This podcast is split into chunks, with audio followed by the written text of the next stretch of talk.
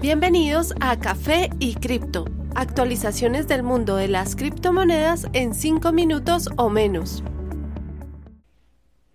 Buen día para todos, soy Miguel actualizándolos hoy 9 de abril de 2021. Bitcoin se mantiene relativamente estable en los últimos días, tras caer a 55.300 dólares aproximadamente. Hoy se recupera hasta 58.000. Esta rápida recuperación sugiere que pronto puede intentar pasar el nivel de 60.000 una vez más. Ether muestra un comportamiento muy similar, recuperándose de una caída hasta los 1.930 dólares.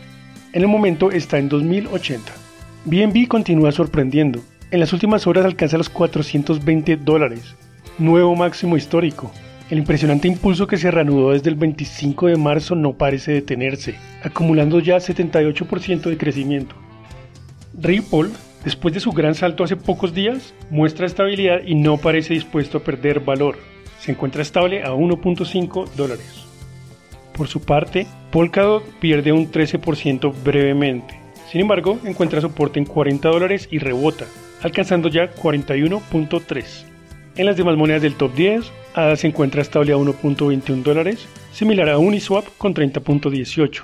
Link pierde 10% en un día, desde su pico en 35.5 dólares, al momento ya se recupera hasta 32.7. Por último, Litecoin se ubica a 226 dólares, conservando el impulso alcista de las últimas dos semanas.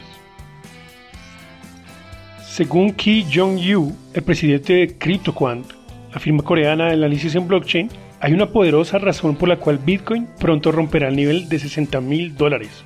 Esta es el balance en disminución de Bitcoin en los exchanges. La firma sigue el movimiento de Bitcoin en las billeteras en los exchanges, asumiendo que al depositar en estas es para hacer trading a otras criptos o simplemente para venderlos a dólar.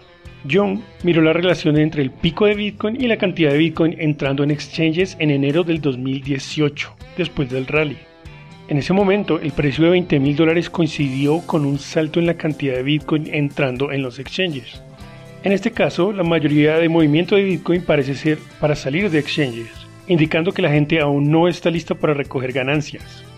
La firma de análisis Glassnode mencionó el mes pasado que el total de Bitcoin en circulación actualmente no supera los 4 millones y cada vez se reduce más. Mientras el interés en Bitcoin continúe en aumento, es posible que lleguemos pronto a una crisis de escasez. Lex Moskowski el director de información en la firma Moskovsky Capital ha compartido un gráfico el cual muestra que las ballenas o grandes inversionistas están constantemente comprando Bitcoin cada vez que su precio baja. Esta información, compartida también por Glassnode, demostró que en abril 7 les tomó solo una hora depositar un total de 476 millones de dólares de la moneda estable Tether para comprar Bitcoin apenas bajara de precio. Según Moskovsky, cada vez que Bitcoin baja, parece que siempre hay dinero disponible para comprar a precios reducidos.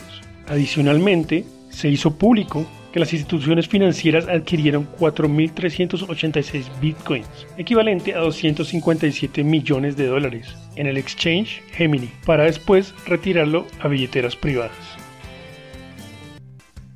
Según el criptoanalista Ben Armstrong, el rally de Cardano podría continuar por hasta seis meses más. Él predice que para octubre 31, ADA, la moneda nativa de Cardano, habrá alcanzado un valor de 8 dólares, punto en el cual los inversionistas empezarán a tomar ganancias. Cito, para el final de este ciclo, veo a Cardano alcanzando los 8 dólares. A pesar de que muchas personas consideran que puede alcanzar los 10 dólares, creo que entre 8 y 9 va a ser el punto de ganancia para muchos.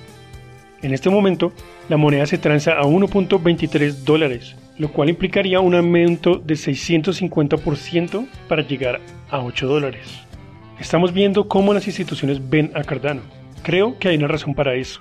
Ellos entienden su plan a largo plazo, el proyecto a ritmo lento que maneja la red.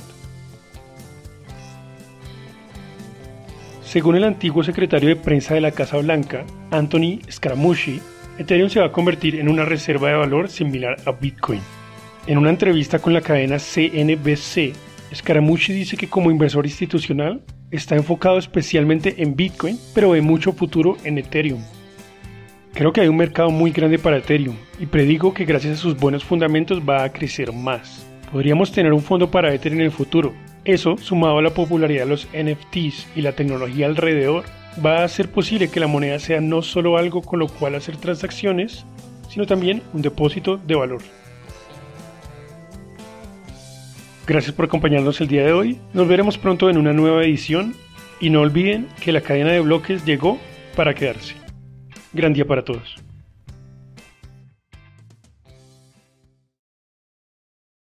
Los artículos y análisis mencionados en este podcast no constituyen una recomendación u oferta de inversión ni una promesa de resultados futuros. Haremos todo lo posible para garantizar la precisión de la información incluida en este podcast sin asumir ninguna responsabilidad por cualquier información faltante o incorrecta. Las operaciones con criptomonedas implican un elevado riesgo, incluyendo pérdida parcial o total del capital invertido y pueden no ser adecuadas para todos los inversores.